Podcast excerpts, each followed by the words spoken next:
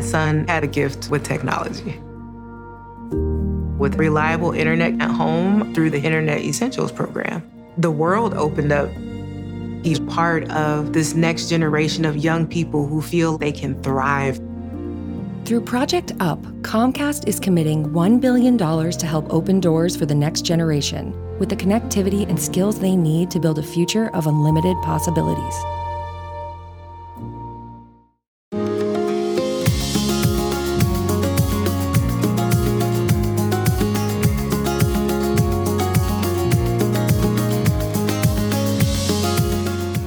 You are listening to the Thoughts from a Page podcast, which is a member of the Evergreen Podcasts Network. My name is Cindy Burnett, and I love to talk about books with anyone and everyone. While listening to my podcast, you will hear author interviews, behind the scenes conversations about various aspects of the publishing world, theme discussions with other book lovers, and more. For more book recommendations and a complete list of all of my interviews, check out my website, thoughtsfromapage.com, and follow me on Facebook and Instagram at Thoughts From a Page. In 2022, I would love for you to join my Patreon group. I offer at least two bonus episodes a month and a monthly advanced read and pre publication author chat. For those on Facebook, I host a special Patreon Facebook group where we all chat books. Thanks so much to those who already participate, and I hope you will consider joining us. Today, I am chatting with Ann Davila Cardinal about the storyteller's death. Ann is a novelist and director of recruitment for Vermont College of Fine Arts where she also earned her MFA in writing. She comes from a long line of Puerto Rican writers. Ann is the winner of the International Latino Book Award and was a finalist for the Bram Stoker Award. Ann lives in Vermont. I hope you enjoy our conversation. And now for a quick break. For the last year, I have been focusing more on my health and my eating habits. In connection with that, I have started drinking AG1 in the morning. I first gave AG1 a try because I needed more energy. Since drinking AG1 daily, I have definitely felt more energized. Not only does AG1 deliver my daily dose of vitamins, minerals, pre and probiotics, and more, but it's a powerful, healthy habit that's also powerfully simple. It's just one scoop mixed in water once a day, every day. I know with AG1, I'm giving my body high quality nutrition. Every batch of AG1 goes through a rigorous testing process, so you know it is safe. And AG1 ingredients are sourced for absorption, potency, and nutrient density. AG1 is the supplement I trust to provide the support my body needs daily, and I am really happy to have them sponsoring my show. If you want to take ownership of your health, it starts with AG1. Try AG1 and get a free one year supply of vitamin D3K2 and five free AG1 travel packs with your first purchase exclusively at drinkag1.com slash thoughts from a page. That's drink, AG, the number one, dot com slash thoughts from a page. Check it out. Welcome, Ann. How are you today? I'm great. Thank you. How are you doing, Cindy? I'm doing great as well. And I am so glad you're here because I absolutely loved The Storyteller's Death and I cannot wait to talk with you about it. Oh, I'm so honored to be here. And thank you so much for those kind words. It was uh, 17 years in the making. So it means a lot to hear that. Well, I have a lot of questions because it is such a unique, in a very good way, story. And there were just so many aspects of it that I have thought about so many times since I finished it. So I just can't wait to hear about how it came about, where you got the idea, all of that. But before we do that, will you give me a quick synopsis for those that won't have read it yet? Sure. So Isla Larson Sanchez is a young girl in New Jersey.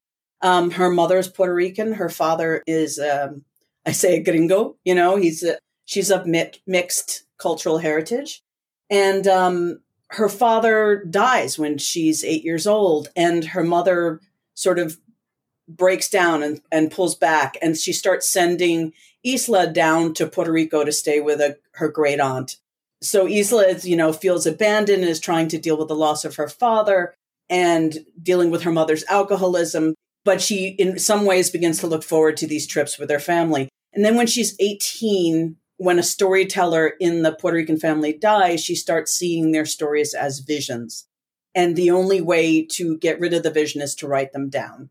That is until her great aunt dies and the visions don't stop. And she realizes she sees a murder and she realizes she has to solve the mystery.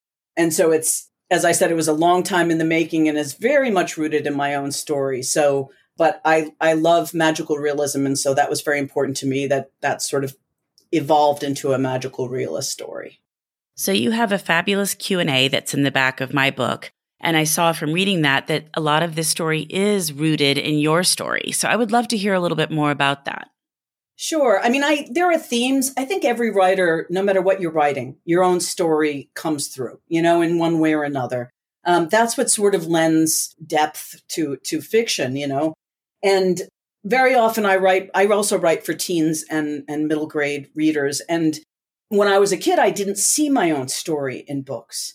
And I didn't see kids who were mixed. I didn't see stories about alcoholism. And so I re- really meant a lot to me to tell the stories that in case somebody else needed to hear them and, and so they could know that it wasn't normal but they weren't alone and so i my father died of als when i was eight he was dying for five of my eight years wow. And it was you know it was a very difficult time. And when you're eight you don't quite understand. So i remember sort of wrestling with that.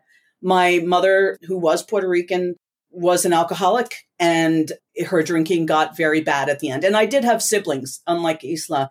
And so she would send me, she would ship me down to her great aunt. And so it was sort of telling the story as a way of my processing that feeling of being sort of shuttled off, um, you know, away from from friends and any possibility of being rooted in a community in New Jersey. And what I've come to realize in adulthood is that that's that saved my life because my family down there is is very loving and caring, and they they took good care of me. So in in a way, this is my love letter to my Puerto Rican family and to the island, quite honestly, which I uh, really do attribute with, with saving my life in the, at that time. Yes, it probably didn't feel like it, but it really was a gift to be able to spend that time with them and have them be able to provide for you and take care of you. Exactly. Exactly. Well, you mentioned Puerto Rico and its importance in the story. And that was one of the things that I absolutely adored about this book was that Puerto Rico's a character. I mean, I could just literally feel it around me as I was reading. I felt like I was right there with Isla, and you just so vividly bring it to life. Is that something that you really focused on, or does that just naturally come with your writing? I'm grinning ear to ear if you could see me because that that was one of my real hopes for this book was to bring the feeling, the smell, the warmth, the you know everything of what the island feels to me through on the page. So to hear that is really really important to me. It it comes naturally. It's interesting because I went to the MFA program at Vermont College of Fine Arts, and I remember a, an advisor saying, "You know, you're so good at at setting. You, you I can see it, I can feel it, you know, I can hear it, but I don't smell it." And and she said that is the the the sense that most writers forget but it is the most important when it comes to memory and that little piece of advice so many years ago changed my writing because you know if you're writing about food for instance if you don't have smell it doesn't work and so being able to bring that into the writing just elevated the senses and so it, i really feel like that was the missing piece and i i very much when i was as i said i was sort of raised on magical realism and so that those books are so evocative. You know, you can really you feel like you're there. And so it was important to me to sort of bring that particularly into this book and and have readers like you feel like they can see it and feel it. That is so interesting on the smell because it's not something I really paid attention to. But I just felt like as I was reading the entire time, wherever they were, if it was at the beach or if it was in the home or wherever, just that whole tropical feeling and just the way it was on the island. I truly felt like I was transported there. Now I'm going to have to go back and look on the smell. And that's just such an interesting point. It, it was fascinating to me, and I hadn't realized I didn't include that. And they recommended, as we do in the program, several books that did it well. And I looked at that and saw how another writer did it. And it really was, you know, sort of that last puzzle piece. And particularly when I was writing about, you know, my great aunt's property, it was this lush. I mean, there were so many fruit trees there and, and birds and, and frogs and lizards. And I really wanted to bring that into play and make the reader feel it. So I, I'm, you know, I'm, I'm grateful that that was able to come through and that that advisor helped me with that. Well, and when you start talking about some of the political things that are happening and there's a parade and just the sense of like walking along with them. And Isla kind of gets dragged into that for a little bit. And I could just kind of feel like part fear, but part excitement and just all of it. And then on top of it, with independent of the Puerto Rican aspect of it, her visions, you know, like those were so real to me. And I loved that because that's a very important part of the story. Yeah. And that's another thing that I'm really grateful to hear because I actually used family stories from my own family because I wanted, I, you know, if you could, so much, it's so convenient to make things up, you know, family stories up. But I wanted there to be, you know, some not truth, but but some heft to, the, to them. So I used ones that I had heard from my mother. And the interesting thing is, she told them to me for years. And um, my great aunt would talk about the day the monkeys got loose from the zoo and all these things. And I remember after my mother's death, I was at a, a family lunch and I mentioned a couple of the stories. And, and my uncle, her brother, said, Well, that's not true. and I was like, What? And he says, Yeah, that's not true. He, he died in the hospital. And he didn't shoot himself. And the interesting thing is I was very mad. I was I felt lied to. I felt like my whole perception of the family was skewed. And and a cousin said to me, he's like, Annie, why why do you care? Doesn't the don't the stories that aren't true say as much about us as the ones that are? And I, I had to bring that into the novel because he was absolutely right. But the really interesting thing is, Cindy, like two or three years ago, my other uncle I mentioned this to him and he said, no, he shot himself. I said, what? And he said, no, no, no, they didn't tell Jorgito because he was too young. And I was like, okay. And it was like this roller coaster of whether it was true or not. And I had to sort of resolve that it, it didn't matter. It still formed my feelings and my, my perception of the Davila family, you know? Well, and that's what I was just going to say to you is I think that is one of those mysterious things about family stories, family secrets is because you could talk to 10 people in a family and they can all have different points or remembrances or ideas about something that happened and they're not all going to be the same at all. So it's it's hard to know exactly what the truth is. Absolutely. Absolutely. You get it's like you experience different events sometimes right. with my sibling. Yeah, eyewitnesses even, you know. But yes, I think some of it is your your place in the family and what you're paying attention to. And then also it's the age, like he was too young. They didn't want to explain that he'd killed himself. I mean, I think it's an, a number of different things. People don't remember, stories get passed down differently, but it's just fascinating because you would think there'd be this one historical record, but there's not at all. Exactly. Especially back then, you know, we're talking, there, there isn't a lot of documentation on the island in general. I mean, there's some in Spanish down there, but it's just, you know, it's starting to get better. Honestly, I recently learned something about my great uncle on Wikipedia that I did not know. Oh, wow. I called up a cousin. He was a, a, a, Supreme Court justice on the island, and I called up his son, and I said, "Carlos, was your did your father help write the the Constitution of the island?" He said, "Yes." I was like, "Well, why didn't anybody tell me that? I found out on Wikipedia." And so it's like families are so weird what they say and what they don't say. I agree. And what's important to people and what's not. And so it probably just depends on who you're speaking to as to who's going to relay that type of information. Was it hard to write the visions because truly they were so vivid? Was that something you you kind of started with and then kept editing? How, how did all that work? That actually was pretty easy because I whenever I was told these stories, you know, that are at the base of the the visions, you know, obviously they're altered, but when I was told these stories, I would see them. And I've always been a very visual, I had mind movies, you know, always going. And so all I really did was transpose them and then edit. And so, like the monkeys getting loose from the zoo, I always had this image. Of course, they tell me that one definitely wasn't true because the only zoo is on the other side of the island. but it makes for a good story. exactly. And and she, we just would laugh. And at a certain point, she stopped being able to tell it because we'd start laughing. But it was, you know, I had these distinct images of what had transpired when the story was being told. And so it was really pretty easy to to put that into vision. It, it, it sort of brought them to life from again for me. I love that. Well, there are several themes that are woven throughout the book. We've talked a little bit about some of them the importance of family, secrets, storytelling. Did you have one that you felt was more important than the rest?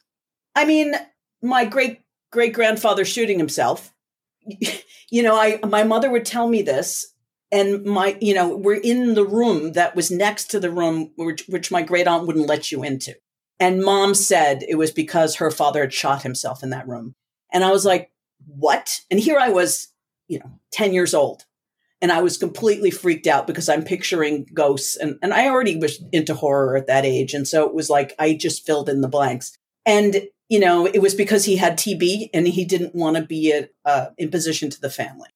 And um, I was just kind of, I mean, that got my imagination going. And so I think, and also just the idea that someone would take, you know, at that time would do something like that in order to, to, I don't know, it was just such an odd choice. Right. And then my, my great aunt was left with the choice of either, to, you know, she had, actually, she didn't have a choice. She had to take care of her disabled siblings and her mother. And so just sort of the, you know, how families worked then, because I was in a very different, growing up in the States was very different. You know, I, I, down there, you know, when you, when you come into a room, you ask an elder for bendición. You, you give me a blessing. And until you get the blessing, you, you don't sit down. And so, and, and, you know, in New Jersey, I was a, I was free range. You know, nobody was stopping me. My, my parents were kind of hippies and, you know, so it was just fascinating to me the idea that she had no choice but to sort of take over, you know, taking care of the family. And I found out on Wikipedia, Cindy, that that my great great uncle, who was poet laureate of the island, Virgilio Davila, raised them and actually when he died and sort of helped support the family. And I had no idea on that either it really baffles me why why these these are not the stories that people tell because that is what our family is about, you know? And that you're having to find it out on Wikipedia. I know it's so weird. But I mean, isn't every family so weird? I mean, I think when you start looking back at, you know, things that have happened in your own family, you think, oh, maybe that, you know, that doesn't seem the most normal. So I think everybody has strange stories.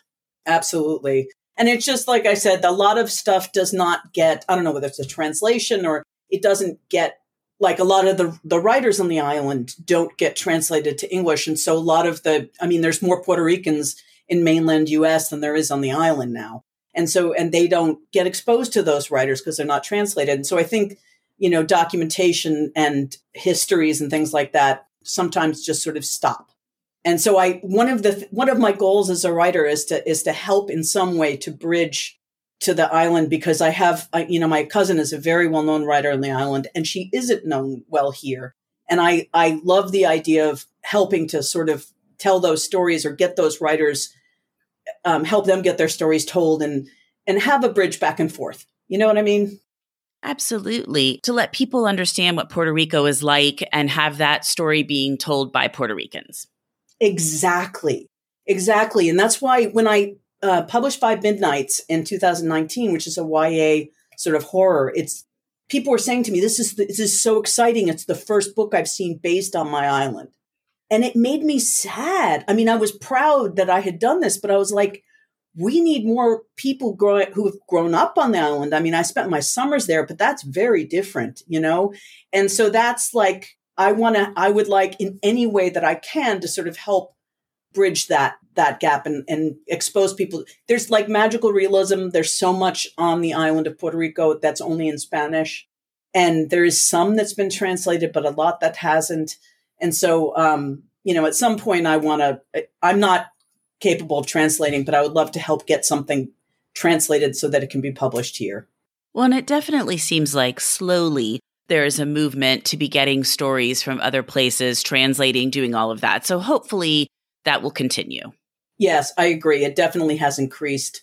It started raining here. Hopefully, hopefully, it's sort of indicative of the story, though. So I think it's okay. I, it is indicative of the story, so that's perfect. Yeah. And I can't hear it, so it's all good. Okay, great.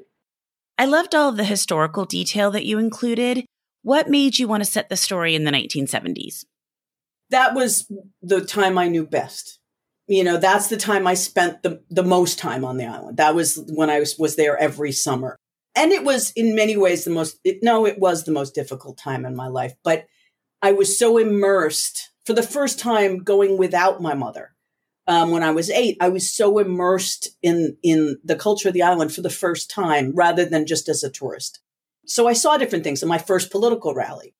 I was fascinated and my great aunt couldn't know relative took a bunch of us kids to this to this political rally and it was for the ones with the red heads, the one I have in the, the Partido Democrático. And, and so I was, you know, my, this part of the family couldn't know I was going. And it was just sort of felt exciting and secretive. So I wanted to bring that in. And it was like you said, I love that you said that it felt dangerous but exciting because that's how it felt. There were so many people in the streets and, and even protests down there. There's music, there's people dancing. It, it just felt like exciting and vibrant in a way that I didn't experience at home, particularly at that point in my life. And so I wanted to sort of bring that in. And it was an important time politically on the island. And so I felt like it was important to bring that context in. Well, I really enjoyed that because I did learn a lot about that time period from your book, but I was just curious. And I always think it's a little bit easier these days to write back in time because you don't have to worry about cell phones and communication and all that type of stuff. It's true. It's true. It was definitely, it was simpler and in some ways more complicated and it was just you know i did a, a spotify um, playlist to go for book clubs to go with this book and i had such a good time with that because i was thinking about the music of the time salsa was at its sort of you know pinnacle and and just sort of pulling those songs out and remembering hearing them on the radio and in the streets it was wonderful i'm so glad you mentioned that i will put it in the show notes because i think it's so much fun when authors are doing these spotify playlists that tie in with their books. And I agree with you on music. There are so many songs that you can just hear like the intro and it takes you back to wherever that song particularly reminds you of. Exactly. Well, another thing that I thought was interesting when I read your Q&A was the first sentence of your book. So I'm going to read it really quickly. There was always some old woman dying in the back room when I was a child. So that is such a great hook. And Mary Webber O'Malley came on my show not too long ago, and she and Pamela Klinger Horn recommended their favorite books of the fall, and yours was one of Mary's. And she commented on the first sentence and how it was such a hook. And then I get to the end, and that is a sentence you said to someone. Yeah, I was just, we were talking about how we deal with the elderly in this country. And I said that, you know, when I was a kid, there weren't homes down in Puerto Rico, and it was it was a badge of honor to take care of your elderly, you know? And um, there indeed was always some old woman dying in the back room. And I was sort of, again, baffled by it. But my cousins, it was normal for them. and so they would just sort of, you know, they'd play cards on, on this woman's, you know, blanket. And, and it was just sort of part of, of their lives, their daily lives. They lived with her. And for me, it was like, oh, no, no, no, you, you put that person in a home or in a hospital. And now in retrospect, I'm like, wasn't that wonderful that she was taken care of by family? And so I wanted to, that was how it started. I was just talking about that. And a friend of mine said, that's it. That's it. That's the first line of a story. And whenever I try to write short stories, people say, this wants to be a novel. And so then it continued on. But I wrote it as part of my MFA and um, it was my thesis. And it it just needed something else. I reworked it in different ways. I went from first person to third to first. You know, I over the years it kept haunting me, and I kept going back to it. And um, when Krista Desir at, at Sourcebooks bought it, she she's like, it was interesting, Cindy, because it went from eight years old to eighteen. There was just a couple of paragraphs about the difficult times in New Jersey, and Chris is like, Ann, I, I think we need to show that. And I'm like, oh God, I'm going to have to go there. I'm going to have to go there, you know, and tap very, very painful memories. But the really interesting thing is after all these years, they came out fully formed. Those four chapters just, just came out. They were barely had to be edited. And I think it's because they were in my mind for so long.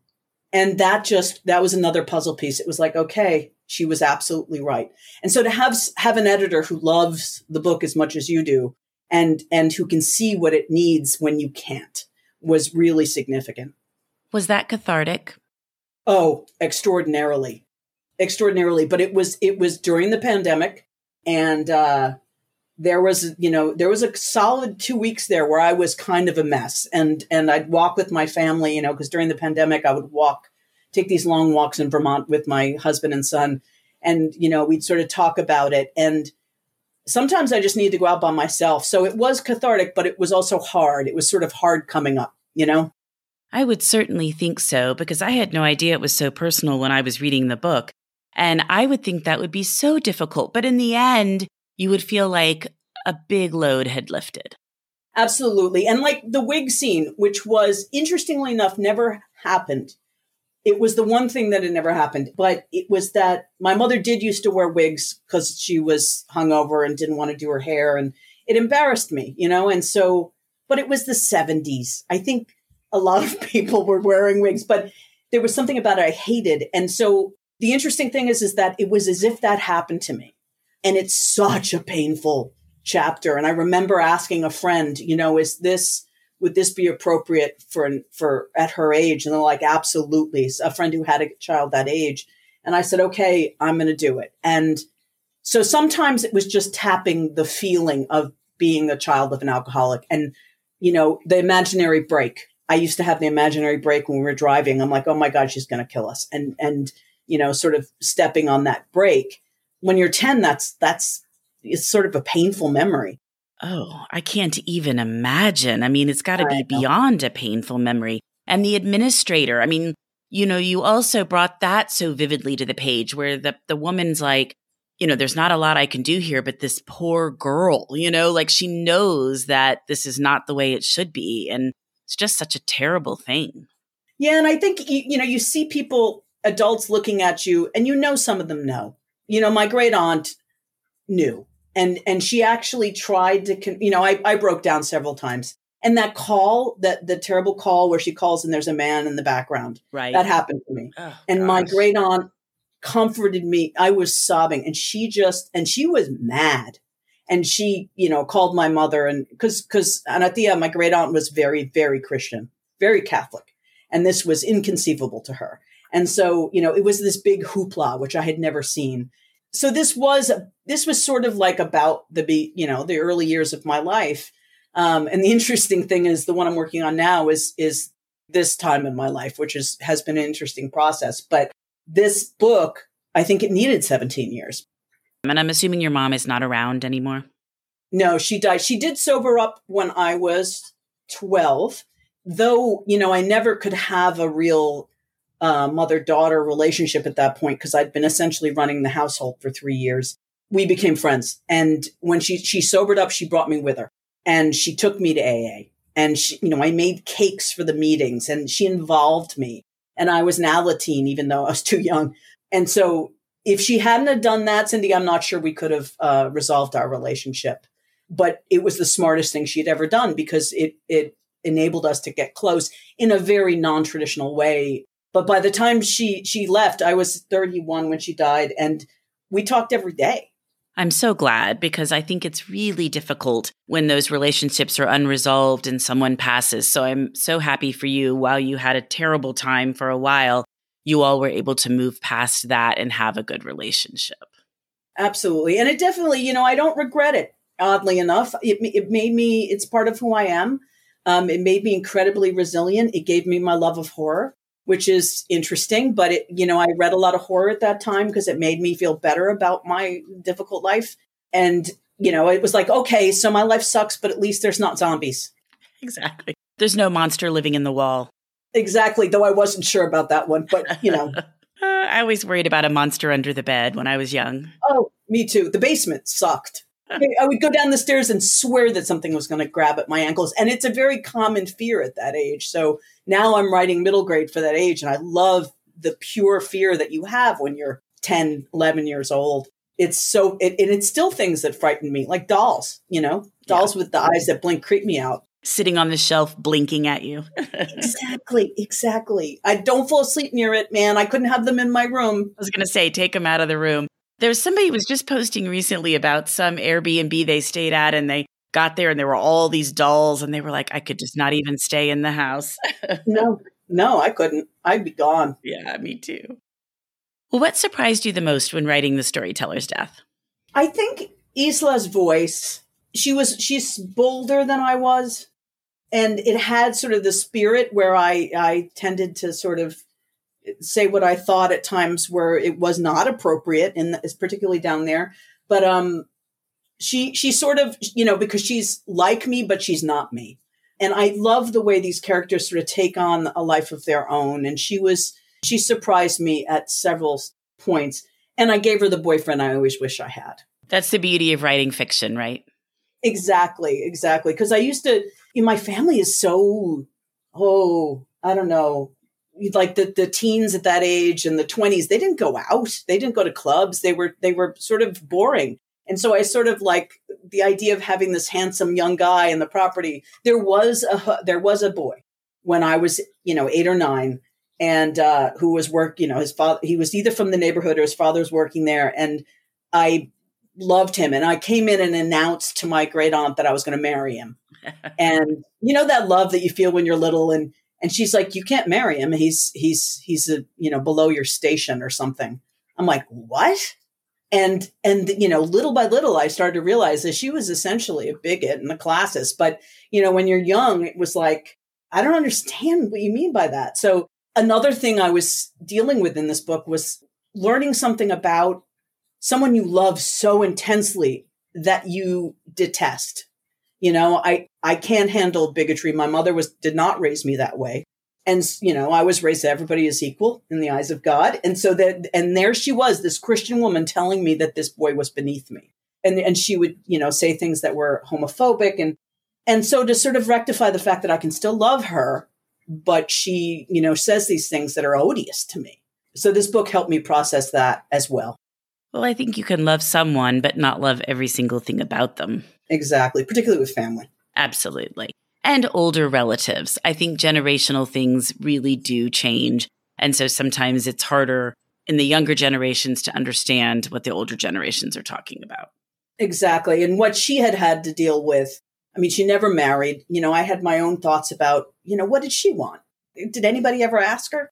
And so, you know, I, I, I don't, and like you said, I, well, I don't know what her inner workings with were or what she had to deal with and she wouldn't have told me. So i sort of have to give her the benefit of the doubt.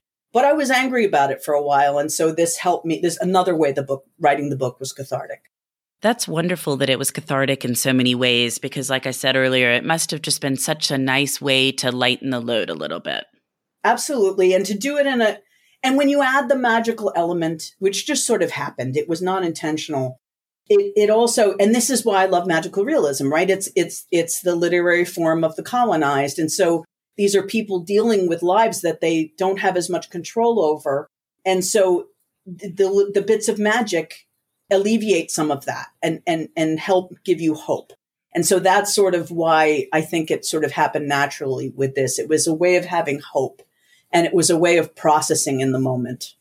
Well what about the title and the cover I love the cover. I think it is just stunning. And I was so curious how both came about. Sure. I mean, I, I, I think originally it was uh, the gift of the Cuentista. And, you know, when I originally, when I started writing it and, and then I sort of realized that not, you know, Cuentista was not going to be known to people who didn't speak Spanish, which is storyteller. And so when I submitted it, I had already come to the storyteller's death. And I'm going to tell you a secret that it had started with a prologue of Isla in her 60s in Puerto Rico, going to the property and seeing it's a parking lot and sort of reflecting on that time. And so she's reflecting on it. And that is the book. And then in the end, you see her grandson hiking in Colorado and he sees a vision, his grandmother. And um, you realize that the storyteller's death is hers. Ah. I know, but she, you know, my editor's like that first line, we want to get right into the story. And so in my heart, it's sort of like not the end of her life, but a way, you know, an, a retrospective. But at the heart of it is like when a storyteller dies, they're not really dead, right? Because you have their stories to, that live on. And one of the reasons I started writing family stories is because I wanted my son to know them because my mother died before he was born he does go to Puerto Rico and he loves that side of the family. And so he has that connection, but I wanted him to know the stories. And that's why I became a writer initially. And so, you know, to sort of focus on the idea that the storyteller's death isn't the same as anyone's death because they leave behind these, these living sort of things. Does that make sense? It totally does. And that's actually something I've been thinking so much about in the last year because my mom passed away a little over a year ago. And she was great. Uh, she wasn't a storyteller, but she was great about just making sure we knew the different family connections and things that had happened and all of that. And there are so many times now where unconsciously I'll be like, oh, I need to call my mom and ask her about that family story or that family person or what the connection was here. And I'm always like, oh, you know, I can't do that now. And I so badly wish I'd had her write a lot of it down or I'd written a lot of it down. That is what I say to young people. I'm like, take a recorder and talk to your elders because when they die, those stories go. And when Anatia, when I, I saw her for the last time, my great aunt, she was, she hadn't been lucid. She hadn't recognized people in months. And I, I walked in there and with my cryptic Spanish and man, she knew who I was. And she asked me, you know, she said, you know, ¿Dónde está Elena? Where, where is Elena, my mother? And I said, se murió, you know, she died, Titi. And she was so grief stricken. And it was, and my mother had died years before, but it was like, it, she came to life for that moment. And I said, damn it, I should have like gotten more stories from her and written them down. And so I say to young people, you think you're not interested, but you're going to be, you know? Yes. And that's the problem. You know, a lot of those things are not really important to us or in the forefront of our minds until it's too late. And I just hate that. Exactly. And that's one of the reasons why I love writing because I, I just feel like my son is being left with this, you know, sort of the w- way my weird brain works. He can sort of see that in the work. Oh, and the cover. So on the cover of the book is Quenepas. I was very particular that, you know, there's, there's really no beach in this book. And I, and Bayamon is landlocked and um, and I was like, the, you know, I don't want to exotify the island. You know, we don't want a beach on there. And it was there was another book, um, the drunken tree, tree, the tree of the drunken flower. I, I forget the title. It's a beautiful book, and it had a, a fruit on it uh, uh, from the tree. And I said, well, what about quenepas being an import, important part in the book? There's a very sensual scene with quenepas, and they're essentially a pit with fruit as opposed to the other way around because there's very little fruit on the outside. And you tell anybody from the Caribbean, you show them a picture and they're like, ah, quenepas. It's sort of like hearing the coquis, the tree frogs. They get all, oh, quenepas. And so because they're important to the story and because they're so important to Puerto Ricans, I wanted it. Um, I actually have it tattooed on my arm. I got it in the last couple of months. We were working on it, but they're just very symbolic. And so I love having them on there because it's something, it, it has the tropical feel, but it also has a meaning to people from the island. And that's why I like to ask about covers so often because it does tie in with your story. And I think when someone sees it, they're like, oh, that's a pretty cover. But then when they read the book and they look and they're like, oh, now I see why those are on the cover. And I just think that there's, it just means so much more because usually a lot more goes into a cover than people realize. Absolutely. And they, you know, Sourcebooks put a lot of attention into it and they were really, they listened to me. Um, it was a, a, it was a great process. So I'm very happy with it. And I like the way they did the yellow all around. Yeah, to sort of show the age and the because it's very much, you know, it's not historical fiction really technically, but it is in some ways because I was trying to capture a particular time. But you know, there wasn't I wasn't going to get into a lot of the the history because this is more about family and stories and generational trauma. And so I wanted to keep the focus on on the family itself. Well, I'm glad you did. I thought it worked beautifully. Thank you. Well, what about what you've read recently that you really liked? I just finished Half Blown Rose by Leesa Cross Smith. It's a beautiful book. I'm working on a, a, book about a woman who goes on a pilgrimage, not a traditional one, sort of, uh, you know, it, it's essentially about who we are as women once society tells us we're invisible and we don't have as much of a function. And it's sort of like, well, who am I? And um, there's a there's a you know, I'm I'm 59 and there's this freedom to your 50s where it's like and your 60s where you're like I don't care what anybody thinks anymore. And and and being invisible is kind of fun. And you know there's there's this incredible freedom and power in that. And so I wanted to sort of address that. That's why I say it's like two different ends of my life. So half blown rose is about a woman who goes to Paris and sort of you know to sort of examine herself and look at her life. And and it was very beautifully done. Also that I read the doc, the daughter of Dr. Moreau by Silvia Moreno Garcia, and it's um, she's the author of Mexican Gothic, which was a, an incredible book. And uh, this one I love because I grew up watching like Creature Feature on Friday night. My I had three older brothers, and boy did they love horror. And the Island of Dr. Moreau was very much part of our our uh, uh, monthly movie watching. And so she sort of reimagines that and everything she writes has this anti-colonialist thing which i love and so i really enjoyed that as well i actually ordered the special edition from england with bright pink edges, you know, stippled edges on the outside because I, I loved it so much. I think it's so interesting that the covers vary a lot depending on where you are. And sometimes it is really nice to have some of those other covers as well, particularly if you like them better. Yeah. And it's, um, in England, they do very interesting things with sort of special editions. And so I really love the, the, the images of, of what they had done with her book. I also uh, am currently reading The Devil Takes You Home by Gabino Iglesias, and he's a, a friend, another Puerto Rican writer he's in the process of blowing up and it is so exciting to see because it, it's he's the hardest working person in writing as far as you know uh, that's concerned and he um they yesterday they had his book on in times square you know on the thing and it was like you know that's like a life goal for most writers and so it was so exciting to see that happen it is a very dark book um he's b- primarily a horror writer but the interesting thing about him is that it's just gorgeous. The language and the writing is spectacular. Well, I'm very glad you warned me because I don't do very well with very dark, but I'm glad he is blowing up. Oh yeah, Cindy, that is not your book. Um, but he's and but he he fascinates me because he does it in such he he covers these dark sort of parts of the soul with very beautiful language, which I really admire. Well, Ann, this has been delightful. And I'm so happy that you came on the Thoughts from a Page podcast to chat with me about the storyteller's death. Thank you. Oh, thank you. It was so wonderful to talk to you. And I, I so enjoy the, the podcast. And so I'm honored to be a part of it. Thank you. Night racing is back at Richmond Raceway. This spring, top NASCAR drivers like Ryan Blaney, Chase Elliott, Bubba Wallace, Ross Chastain, and Virginia's own Denny Hamlin will battle under the bright lights. And this historic track also offers a rocking infield experience with unparalleled access to your favorite drivers and one of the best tailgate scenes around. For a weekend of friends, family, and amazing short track action, head to Richmond Raceway, March 29th through 31st. Get tickets now at richmondraceway.com.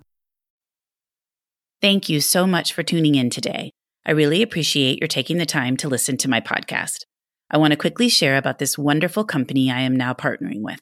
I am always looking for entities that promote and highlight books and recently came across Book Clubs, a company who provides all sorts of resources for established and new book clubs, as well as individual readers.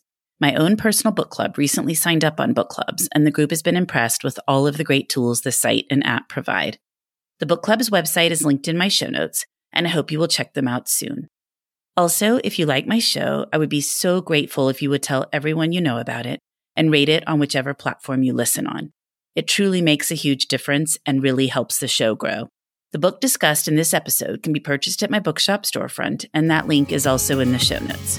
I hope you will check out some other Thoughts from a Page episodes and have a great day.